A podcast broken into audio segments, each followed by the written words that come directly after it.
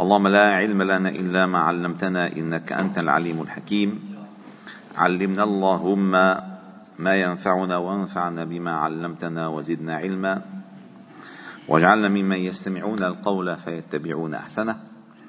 وأدخلنا برحمتك في عبادك الصالحين. وبعد فلا نزال معكم أيها الأحباب الكرام في مجالس القرآن ضمن دروس قرآن الفجر. وقد وصلنا في سورة البقرة إلى القضايا المترتبة على بعد ما بعد الطلاق. وذكر الله جل جلاله بعد انقضاء العدة للمطلقة الحقوق والواجبات. وذكر من هذه الحقوق حقوق الرضيع إذا طلقت وعندها رضيع. ما الذي ينبغي أن يفعل به؟ وهذا من رحمة الإسلام. أن الإسلام هو أصل الإسلام. أصل شو؟ هو لماذا الله تعالى شرع الإسلام؟ مشان ينظم الحقوق والواجبات. لأن إذا تضاربت الحقوق والواجبات فسدت الحياة. كل الحياة تفسد. فإذا عرف كل منا ما هي حقوقه وما هي واجباته وعرف الحدود التي لا ينبغي أن يتعداها والأمور الذي ينبغي أن يقوم بها عندها تسلم الحياة تسلم الحياة وتسعد الحياة وتطيب الحياة. لأن خلافات الناس كل خلافة الناس إما بمطالبة بأكثر من حقهم أو بتقصير بواجباتهم. كل الحياة. ليش يحصل الخلاف؟ يا طلب بأكثر حقه أخذ حق غيره أو قصر بواجبه أو قصر بواجبه. فهذه الحياة. فعندما تنتظم الحياة ضمن هذا الدين العظيم الذي شرعه الله تعالى عندها عندها تجمل الحياة. لذلك عندما نقول أن الإسلام منهاج حياة نعني ما نقول. عندما نقول أن الإسلام دين ودنيا نعني ما يقول. عندما نقول أن الإسلام هو الضمان لسعادة الناس جميعا ليس لسعادة المسلمين. الله تعالى ما شرع الإسلام للمسلمين؟ شرع الدين للناس. يا أيها الناس ادخلوا. اعبدوا ربكم كل الناس ما بس المؤمنين. فلذلك عندما الله تعالى يعني يعلمنا ويرشد يرشد من عنده المسؤولية من الأولياء الأمور من الأب. أنه طلقت الامرأة وعندها رضيع. هل تضيع حقوق الرضيع إذا كان الخلاف مع زوجتك مهما كان قويا؟ أبدا حقوق الرضيع ثابتة. فاستفتح الله تعالى بهذه الآية فقال والوالدات يرضعن أولادهن. يرضعن أولادهن حولين كاملين لمن أراد أن يتم الرضاعة. وعلى المولود له أي الأب هو ولد له. وعندما يقول المولود له مشان يتذكر الأب أنه هذا لأله ما هذا أبنه؟ ما قالوا على الأب وعلى المولود له. رزقهن أي للمطلقات. وكسوتهن بالمعروف. فيظل ينفق عليها. بيجيب لها لوز ناي بيجيب لها بندق ناي مشان يدر الدر. مع إنه آخر همه. لا لا. ما هو ابنه. وينفق على وهذه دليل إنه الإنسان أو إن أحيانا يعمل المعروف ليس للشخص نفسه بعينه بل يصل المعروف من خلال هذا الشخص إلى غيره كما يفعل مع الأم المرضع من سان ولدها مع أنه هي ما لا علاقة لها إذا كانت إذا كان الطلاق طلاقا بائنا لا علاقة لها بزوجها أبدا. لا تحضر لا تكشف عليه ولا تختلي به أبدا. ولكن شوف الإحسان. وعلى المولود له رزقهن وكسوتهن. طيب شو دخل الكسوة بالرضاعة؟ سبحان الله. شو دخل الكسوة؟ الكسوة ثياب برضع حتى يعني هي ولابسة هي ولابسة شوف هاللبس بتضر بس ما بتفكر شو اسمه. والله هذا جايب لي والله. والله هل هل هل فهمتوا كيف؟ رحمة والله رحمة الإسلام عظيم. ما بتفكر هي تطلع شو اسمه؟ لك والله حتى القميص جايب لي حتى الحمالة جايب لي مثلا. ايوان عمر هيدي رحمة. وكسوتهن ما بس الرزق. حتى كسوتهن ما حطلع شيء وكسوتهن بالمعروف. لا إله إلا الله. بالمعروف إن على قدر سعته على قدر سعته ما إنه والله لازم يجيب له براندات و ماركات لا. الأصل ما يستطيع. بالمعروف لا تكلف نفس إلا وسعها. لا تضار والدة بولدها. فلا يجوز للوالدة المرضع أن تؤذي أن تؤذي رضيعها نكاية بزوجها. المطلقة بدي رضع له إياه لا أبدا لا تضر والدة بولدها ولا مولود له بولده. يعني مثلا أن ينزعه منها. ما خلي معك أبدا. بيرضع حليب فاسد منك بتعلم من أخلاقك. شمطه ما بيجوز. هذا كله أحكام شرعية. فصلها الله تعالى تفصيلا. وما كان لأحد أن يفصل هذا التفصيل إلا الله. رحمة بالعباد. حتى تتعرف الناس على الحقوق والواجبات. لأن عم نحكي عن الواجبات. حقوق الواجبات الولد اللي منه عارف شو؟ بس بي لما بده يجوع بيعر سكتوا. سبحان الله. لا تكلف نفس إلا وسعها. لا تضر والدة بولدها ولا مولود له بولده. ليس عند هذا الحد. طيب مات الولد. مات. بلشنا برضاعة وجاب لها الفسطاط واللوزات. أكيد ما جاب لها سنوبرات لأن غولين كثير ومات مات الأب. طيب شو بدها تعمل الام وعلى الوارث مثل ذلك. يعني اللي يرث من الأب أو يرث من الابن عليه أن يكمل مشوار النفقة والكسب بالمعروف حتى تتم الحول. الحولين كاملين. الله أكبر. وعلى الوارث مثل ذلك. الله أكبر. سبحان الله. قال فإن أرادا فصالا عن تراض منهما متشاور وقلنا لكم الفصال لا ينبغي إلا أن يكون عن التراضي والتشاور مع انه والله لأن حست صدرها عم يشط بتبطل ترضع بالعكس هلأ سبحان الله لما بيعرفوا النسوان أنه أحسن دواء أحسن دواء آه لمناعة الصدر من سرطان الثدي الإرضاع. والله يمكن اجرحوا لهم يلا مين بده يرضع اولاده وأنا مرضعهم ما هي حماية هيدي. هذه حماية. أما التلاعب بالمسألة شط ومط وفخ هذا كله ضرر.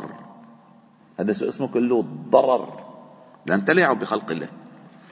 قال فإن أراد فصالا عن تراض منهما وشاور فلا جناح عليهما على شرط أن يكون هناك أذن أذن إما للأم وإما للولد.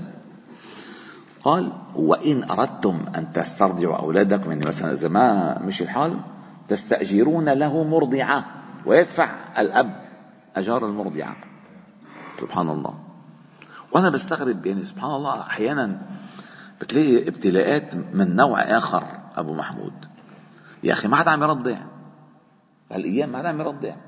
متى نكتشف ذلك؟ بالحليب. ما في علب حليب. قالوا والله بدي أجيب لك. وأنا وأنا وأنا ما في. ليش؟ النفسية تعبانة. ابدا. هذا دليل يا لطيف. نقد وغضب. لأن الإنسان متى ينمو لحمه وعظمه حقيقة, حقيقة؟ بحليب أمه. بحليب أمه. فقال فلا جناح عليكم إذا سلمتم ما آتيتم بالمعروف. أي تدفعون حق المرضعة التي اسمها ظئر. واتقوا الله واعلموا أن الله بما تعملون بصير. الله أكبر. هذه الربط بالله تعالى دائما. ثم انتقلنا إلى آية من نوع آخر. تتحدث عن عدة المتوفى عنها زوجها. توفى المطلقات.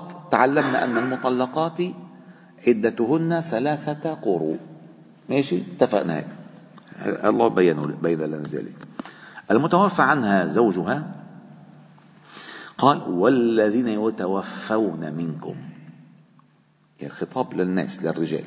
ويذرون أزواجا انتقل الخطاب للنساء يتربصن بأنفسهن أربعة أشهر وعشرا هذه عدة الحداد على الزوج. لحق الزوج ولاستبراء الرحم معا. فاستبراء الرحم ممكن يكون نفس الشيء بالطلاق ثلاث قروء. ولكن هذا هذه العدة اللي أربعة أشهر وعشرة أيام لحكمة يعلمها الله تعالى هي ليس فقط لاستبراء الرحم بل كذلك لحق الزوج. مشان ما يكونوا مثل بعض ما يكونوا مثل بعض. فعدتهن أن يتربصن بأنفسهن أربعة أشهر وعشرة. والحداد أيها الأحباب الكرام معنى الحداد ما أنه تلبس تلبس السواد. هي أصلا الامرأة بخروجها من بيتها لا تلبس الأثواب الزاهية الفاقعة. فإن أثوابها الزاهية الفاقعة لمحارمها وأهل بيتها ونساء الحي والأقرباء. من ولا الزنا ليست للخارج هلا بالايام طولوا بالكم حتى اخلص حتى اطلع. لك الاصل ما تطلع الامرأة مزينة إلى الخارج. هذا الاصل. وبالاصل كانوا؟ كنا النساء في في العصور الذهبية كان لا يرى منها إلا الأعين. بس والأكف. بس. أما هلا؟ ما الذي لا تراه في الامرأة؟ ما الذي لا تراه في الامرأة؟ شيء مخيف. فتحتد الامرأة على زوجها المتوفى عنها أربعة أشهر وعشرة. وفرق كبير أيها الأحباب الكرام بين المتوفى والمتوفي. فلا يصح أن يقول الميت المتوفي من المتوفي الله. فلذلك أحيانا اللغة العربية آه، اللغة العربية بين الجهلاء مصيبة.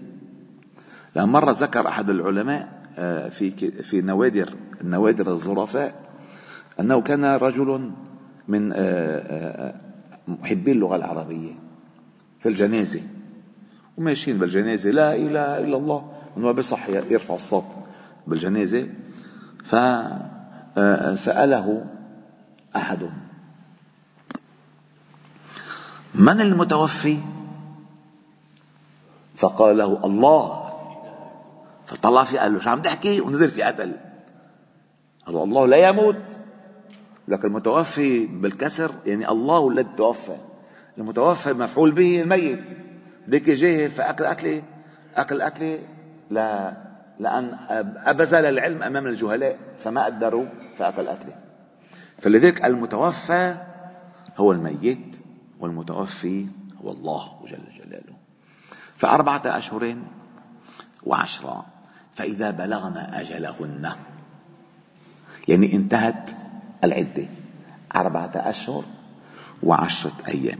طيب هناك مسألة قبل أن نذكر انتهى الأجل.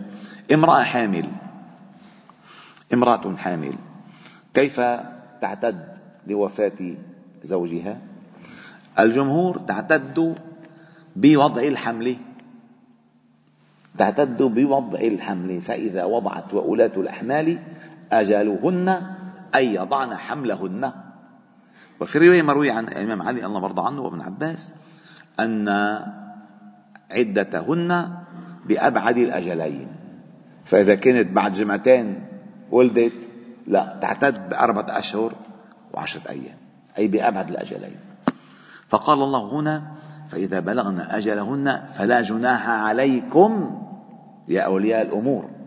فيما فعلنا أي النساء المتوفى عنهن أزواجهن بالمعروف في أنفسهم بالمعروف يعني أن تتعرض للخطاب يعني يعرفوا العالم أنه هي بدها تتزوج. وأصح ما قيل في ذلك أن تختطب أن تختضب بالحناء وأن تكتحل بالعين. ولو هي حاطة لأن هي ولو حاطة منها ظاهرة. ما إنه تعمل الروج وال شو اسمه؟ لا. هي المقصود أن تختطب بالحناء فهي مستعدة لأن تقبل الخطاب وأن تكتحل بالأعين. فلو حط هي منديل بتبين إنه هي مكتحله والحديث الذي سأذكره لكم يبين لنا ذلك. فقد ورد عن حديث سبيعة بنت, بنت الحارث الأسلمية أنها كانت تحت سعد بن خولة. فتوفي عنها في حجة الوداع وهي حامل. وهي حامل. فلم تنشب أن وضعت حملها بعد وفاته هي دغري. فقال فلما تغل تعلت من نفاسها خلص النفاس تجملت للخطاب. تجملت للخطاب. فدخل عليها أبو السنابل ابن بعكك. ابن السب... أبو السنابل. ابن بعكك. فقال لها ما لي أراك تجملت للخطاب. أترجين النكاح؟ فإنك والله ما أنت بناكحة حتى تمر عليك أربعة أشهر وعشرا.